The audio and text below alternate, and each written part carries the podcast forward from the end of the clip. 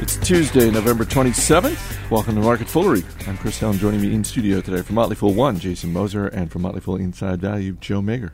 Thanks for being here, guys. Yo, Had happy to drag Giving you back Tuesday. into the studio. Happy Tuesday, indeed. No, Giving uh, Tuesday, Chris. Don't don't don't screw that one up. I mean, it's Giving Tuesday. Let's give something to our listeners. Give it, give a little something back. Yeah. All right. Let's see what we can do here. Uh, the problems are continuing at HP. Uh, we're going to dig into Cyber Monday a little bit more, but we're going to start with the big deal of the day. ConAgra Foods is buying Ralcorp in a deal worth 6.8 billion. Ralcorp is the largest manufacturer of private label food in the United States. And Jason, this is another one of those deals that seems to be a match made in heaven because shares of ConAgra up about four and a half percent as of this taping. Ralcorp up 26 percent on the deal. Yeah, I guess it. I mean, it makes sense that the deal's happening. Conagra definitely wants to scale up a little bit to compete more with the likes of bigger players in the space, like Kraft, for example. Uh, but I, you know, for me, I, I don't really care too much about the deal or the company because you know, looking a little bit further in Conagra, just as a company, as a potential investment, I mean, this is not necessarily uh, a company that's been able to return a lot of value to shareholders over the course of the last five years. Uh, they've been able to grow revenue at a, rev- at a relatively decent clip, but net income has uh, plummeted more or less off the face of a cliff here for, for the past five years. And most of that is because when you look at these companies that are highly acquisitive, like ConAgra, they carry big amounts of goodwill on their balance sheet, for example. So now, if you look at uh, at ConAgra's balance sheet, about a third of total assets are goodwill, which is essentially just overpaying for acquisitions, which is potentially what they're doing here again. Uh, but the stock is, you know, not lit the world on fire over the past five years. It's beaten the market, but but the truth of the matter is that other than giving them a little bit of a greater presence and I think a growing part of the market in private label foods, it doesn't make it any more attractive an investment for, for me. When you look at, you mentioned Kraft Foods, and you look at the combined uh, annual sales of ConAgra uh, and Ralcorp, it's roughly on par with what Kraft Foods is doing. So if you're Kraft Foods or a shareholder of Kraft Foods, are you suddenly a little bit more wary about your position? What do you think, Joe? Well, private label is definitely a threat to Kraft Foods and the Mondelez of the world, pretty, the McCormicks of the world, anyone out there who has branded goods, the Procter and Gamble's. I mean, the list goes on. But basically, you have a lot of retailers who came upon this idea a few decades ago, uh, maybe you know 10, 15 years ago, started coming on strong that hey, instead of letting these guys have all the profits from selling these branded goods, why don't we get in on that? And so that's something that Ralcorp's able to help people out with, and McCormick does that too. Actually, a huge portion of McCormick's business is selling private label spices. I'm kind of going off on a tangent, but yes, I do think this is a trend that you're going to see a lot more of in the years to come, especially as people have traded down from you know paying up uh, for a Procter and Gamble brand, for example, to store brands, and that's definitely hurt a lot of the branded company, a lot of branded companies. But you know, all in all, branded consumer goods is still a very good business to be in, especially ones with repeat business. Yeah, brands for uh, example, Chef Boyardee, Orville Redenbacher, things like that. It's it's not something you probably gear yourself to go out to the store and buy every time. But virtually every household in America has one or two of these brands sitting in their pantry. Slim Jim, another Slim brand Jim, that I yeah. always I, I don't have any of these in my household. Any, anytime I'm at a gas station, it seems cereal. like- uh, Did- but yeah, I, Whole Foods, for example, I think is another great example of a store uh, that is is jumping more into the private label uh, industry. They, for example, when the when the recession hit. And I think most of us thought that, that Whole Foods sales were going to fall off a cliff as well. They were able to account or accommodate for that a little bit by selling more of their private label goods, which have now turned around to really bring more consumers in their doors and, and I think help keep that traffic, that store traffic growing and the basket size growing. So you can see certainly the growth in private label label brands, and that's where I think this this acquisition does make sense for Conagra. But Yeah, uh, I agree that it does. I think because it takes ConAgra away from basically the business that they have now. I think when you look at a lot of the products they have, you're talking about you know popcorn, you're talking about like canned goods, Chef Boyardee.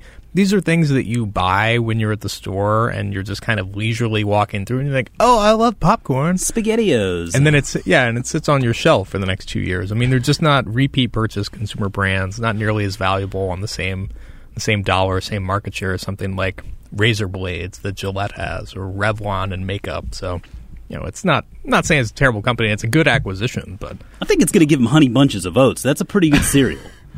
I, but isn't that an advantage, sort of a hidden advantage for ConAgra that you know Slim Jims, those things will last forever. They're counting on the mindless American consumer. They're just going to go aisle to aisle to aisle and just scrape a can I'm of sure syrup in Slim Jims basket. will be like gold during the zombie apocalypse. You know what? Plenty of people have made plenty of money betting on the mindless American consumer. You're darn tootin'. You can always drop us an email, radio at fool.com. Uh, last week we had an email. We, we only did one podcast last week, and uh, it was after that that we got this email from Brajesh Mishra in Bangalore, India, who wrote, I just read about the $8 billion Hewlett Packard write off on autonomy and can't wait for you guys to come back from Thanksgiving and rip HP apart with your incisive, funny, and ruthless comments. Uh, a little backstory here, Joe. I think it was mid 2011 that Hewlett Packard acquired Autonomy, which is a, a mainly a software company. Uh, um, last week, HP announced that they were they they acquired it for 11 billion. Last week, HP announced that they are writing down 8.8 billion of that. Um, what is going on here? Because a, a, as of the time that we walked into the studio to start taping today, I'm seeing reports of not only investigations in the UK and the US in terms of autonomy's accounting practices. Uh, Reuters is also reporting uh, a shareholder lawsuit that's building up against HP because of this. Well, there's some validity to those, and I think HP will end up shelling out some money, but those are kind of side issues for them. The bigger issue is that they overpaid for autonomy to begin with, and whether whether or not they're cooking their books, and it sounds like there's a good chance they were.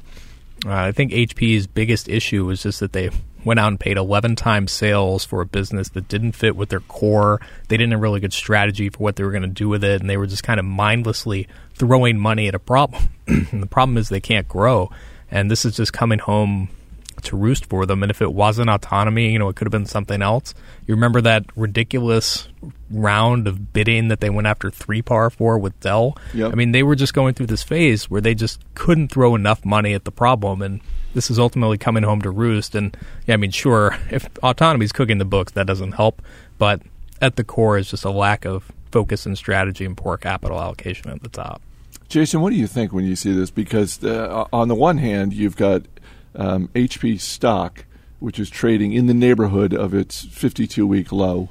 Um, it dropped Probably a lot more weeks than I was that. going to say, you Yeah. probably go a little bit lower. Uh, it, it dropped about ten percent last week when uh, when this news broke, uh, and it, it seems like there's um, a lot of fires that uh, CEO Meg Whitman is dealing with at this point. Uh, I mentioned the lawsuit, the investigations that are ongoing. There's also this back and forth with the former CEO at Autonomy, where she said on the conference call last week, "Hey, look, we were misled." She was at the time she was on the board of directors at HP, and she said, "Look, we were misled." Um, and you have the former CEO Mike Lynch at Autonomy saying, "No, you weren't misled." And Deloitte signed off on our uh, all of our accounting practices. What do you think when you look at something like this? I mean, I mean, I think it's a real shame that this is happening. I'm, I'm flabbergasted that this could have snuck under the radar of HP in this in this acquisition. Uh, I, I think that it's it's interesting to have this alongside the Conagra acquisition that we're talking about today because I think it serves uh, for investors out there as, as a great lesson, whether it's a tech company or you know just consumer staple company like like ConAgra, when you have highly acquisitive companies or companies that are making acquisitions, number one, it's nice to see that they have a track record in making good acquisitions. But number two, it's a good thing to pay attention to that balance sheet line item uh, for goodwill. And when you see companies that have big amounts of goodwill, especially in relation to their total assets on the balance sheet, you have to start wondering what is that from and can I expect this to take a hit sooner or later? Because if it takes a hit, it definitely will affect the company's performance down the road. And, and so we're seeing that in, you know, full form here with Hewlett Packard today. Yeah, I mean, there's some positives to come out of this. You have to dig deep to find them. But one is that it's going to force, it's cast a spotlight on tech companies and how acquisitive they've been and the, the premiums that they paid. And, you know, this deal happened middle of last year, and that was around the time where valuations for a lot of tech companies, especially, you know, big data, at, at the time, now we're talking big data, then it was social, Yep. then it was the cloud. And at that point, people were just paying absurd premiums for tech companies. And we said as much on the show, and people disagreed, and we looked stupid for a while, but now I think we all feel pretty smart. That's probably part of it. the other thing is that auditors are definitely feeling some heat on this. If you're Deloitte, you are definitely feeling uncomfortable about how this is shaking out. And Yeah. you're wondering, like, you know, as a shareholder of HP, I think you're very validly wondering what are these people for, the auditors that we paid to assess this, because this wasn't even all that hidden an issue. There were actually some short sellers prior to this deal being consummated who had presented compelling short cases on autonomy basically on the same thesis. So it's not like there wasn't evidence pointing to this conclusion. And uh, to be I guess maybe not to be fair, but uh, just to provide be unfair. Uh, just to provide a little bit of context. I mean, when you look at accounting, there are there are different standards. There is a U.S. standard for accounting. There is an international standard for accounting. That said, yeah, it's it not really, like that's what you hire auditors white, for. It's not really, like they're black and It really white. seems like Deloitte should have been on top of this. I absolutely think so. Um, I, think I know what you're going to say, but I'll ask anyway. Um, when you look at HP stock, when you look at companies in this situation where it's hard to imagine how much more can go wrong. I mean, we've talked before about a company like Microsoft, and our colleague Ron Gross has said for a while now look, this is a stock that is basically pr- priced for zero growth. And if they get any growth whatsoever, the stock's going to do well. When you look at HP, do you look at a company that's sort of in a similar situation where so many things have gone wrong? It is actually in that dirty value territory for you, or or is it the case where so many things are going wrong you want no part of it? Yeah, I don't want any part of it. I think there are structural disadvantages and problems here, and they don't have a solution, or there's there's no fix, and they've tried to acquire their way out of it, and it's not working. You know, to be honest, I can always tell that someone's about to pitch me a value trap when they say something like, "Well, priced for no growth when you back out the cash." I'm like, "Uh oh." that's just always the always the pitch leading into some tech company that's, That's a behind the eight ball. you You're know. saying that's a tell. it's a tell. Let's go back to Cyber Monday. We talked about this on yesterday's podcast, but the numbers continue to roll in as we get more information about uh, how much money people spent yesterday online, and it appears to be, and this is according to ComScore. Uh, it's not just that yesterday was the biggest online shopping day of the year. It appears to be the biggest online shopping day ever. uh, one and a half billion dollars. I, I, was saying to Mac uh, earlier today. I feel like Black Friday is essentially done, and if I could, if I could short Black Friday, if Black Friday were a stock, I would short it, and if Cyber Monday were a stock, I would buy it because Well, you, you can do that. It's it's called the short Best Buy long Amazon trade.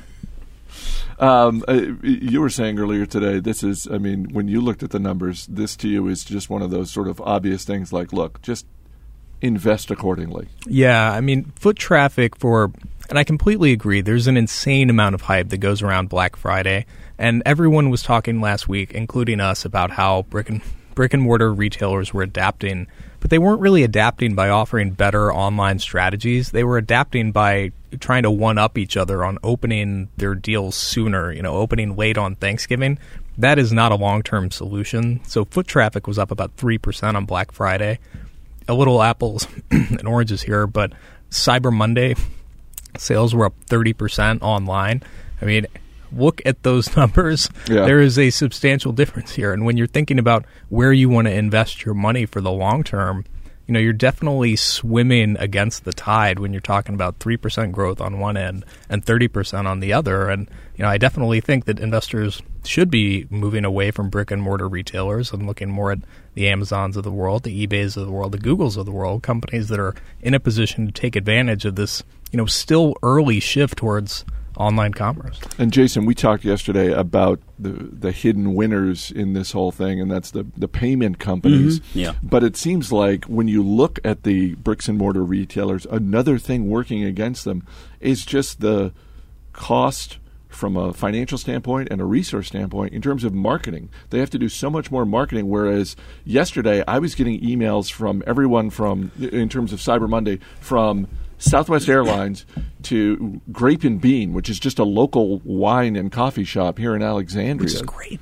It is great. Grape Anyway. and Bean. Is Well, great. there is a lot to be said for just the simplicity and the message and the existence. I mean, we know that a company like Costco, exa- for example, exists to provide their members the lowest prices they can in a setting that they you know prefer to to shop in. And, and Amazon, we know, exists to provide the lowest prices possible and give you free two day shipping along with everything else under the sun with your prime relationship. And so you're right with these these brick and, and mortar retailers are faced with huge hurdles, not only in just the the capital intensive nature of maintaining these huge facilities, but advertising, convincing people the one up strategy like Joe was talking about. Well, we're going to sell earlier. It just eventually doesn't work. at all has to come to a head eventually. And when you look at the behaviors and the amount of room that's still left to go for people to buy online. In other words, so much of that so much of that shopping is still done in brick and mortar stores today, but that trend is shifting. And then just the shift in mobile payments.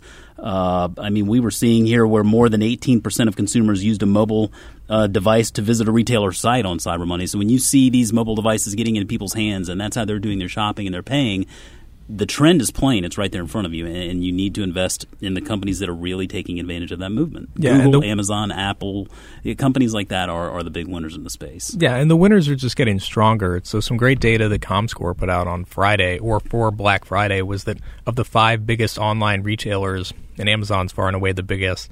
Uh, Amazon actually grew the most this year of the five biggest, and I think that just speaks to the power of what we've talked about on the show, where like size begets more size in the online realm, and ultimately you're just going to see Amazon keep offering more goods and keep cutting prices on those very aggressively. You know, a lot of people think that's somewhat of a suicidal strategy, but I think it's treated them pretty well, and I think it'll continue to do so, and it'll just keep bringing in more customers. Yeah, I think Joe says some people think that is a suicidal strategy. I understand that, and I think he and I would both agree that ultimately Amazon will come out on top there. And it's interesting because I saw an, an interview with Jeff Bezos, I think from about a week ago with Charlie Rose, and the question was posed to him point blank are you going to be opening physical retail sites? And Bezos' point was, look, we've talked about that. We've are interested in, in the possibilities of it. But at this point in the game, there's nothing we can do to differentiate ourselves other than to open up a physical retailer store and try to advertise and market and sell things at a lower price. But we can't really change that game. There are people in that space, they do a good job, your Walmarts and your Targets. So there's no real reason for Amazon to get in there and try to try to take that space. They're going to do what they do best, which is online retail. And when you look further and see, you know, consumer behaviors trending that way, I think that makes a stronger case for these for these online retailers. What do you think the big challenge is for a company like Amazon when you look the next couple of years out? Because it, as someone who is a shareholder and pays some measure of attention to that company. The thing that I keep seeing, uh, just sort of in pockets, and uh, over Thanksgiving when I was up in Boston, there was a story in the Boston Globe, just local story about this. Um, it's the state tax issue. It seems like that's something that Amazon has dealt with well to this point, but the whole notion of uh, when you look at individual states in America and how they are struggling with their own balance sheets that seems like that has to change over the next five years or so. That something will be done for states to be able to collect taxes from you know behemoths like Amazon. Well, I think if that does change, it'll change and it'll put everybody on a on a level playing ground. I, I think that Amazon has addressed this a number of times with the belief that the tax issue isn't what really drives traffic to their site as much as it's the prices and the convenience and the wide selection of offerings. And so I think that'll continue to be the case for the foreseeable future. I, I just extrapolating it to my own personal experience, I mean, I don't go to Amazon because I feel like I can get a tax free item. I think that they're going to collect taxes for the states if that's what's if that's what they're told to do. Uh, they're figuring out that well, if they do that, they can build warehouses and more distribution centers in more states, and they can create a bigger footprint possibly offer some of that same day shipping we've heard uh, rumors of. So I think ultimately, at the end of the day, it's still going to work out Amazon's advantage. You agree with that, Joe? Mm-hmm. we'll end it there. Joe Magyer, Jason Moser, guys, thanks for being here. Thank you. As always, people on the program may have interest in the stocks they talk about. The Motley Fool may have formal recommendations for or against, so don't buy or sell stocks based solely on what you hear. That's it for this edition of Market Foolery. Our producer is Matt Greer. I'm Chris Hill. Thanks for listening. We'll see you tomorrow.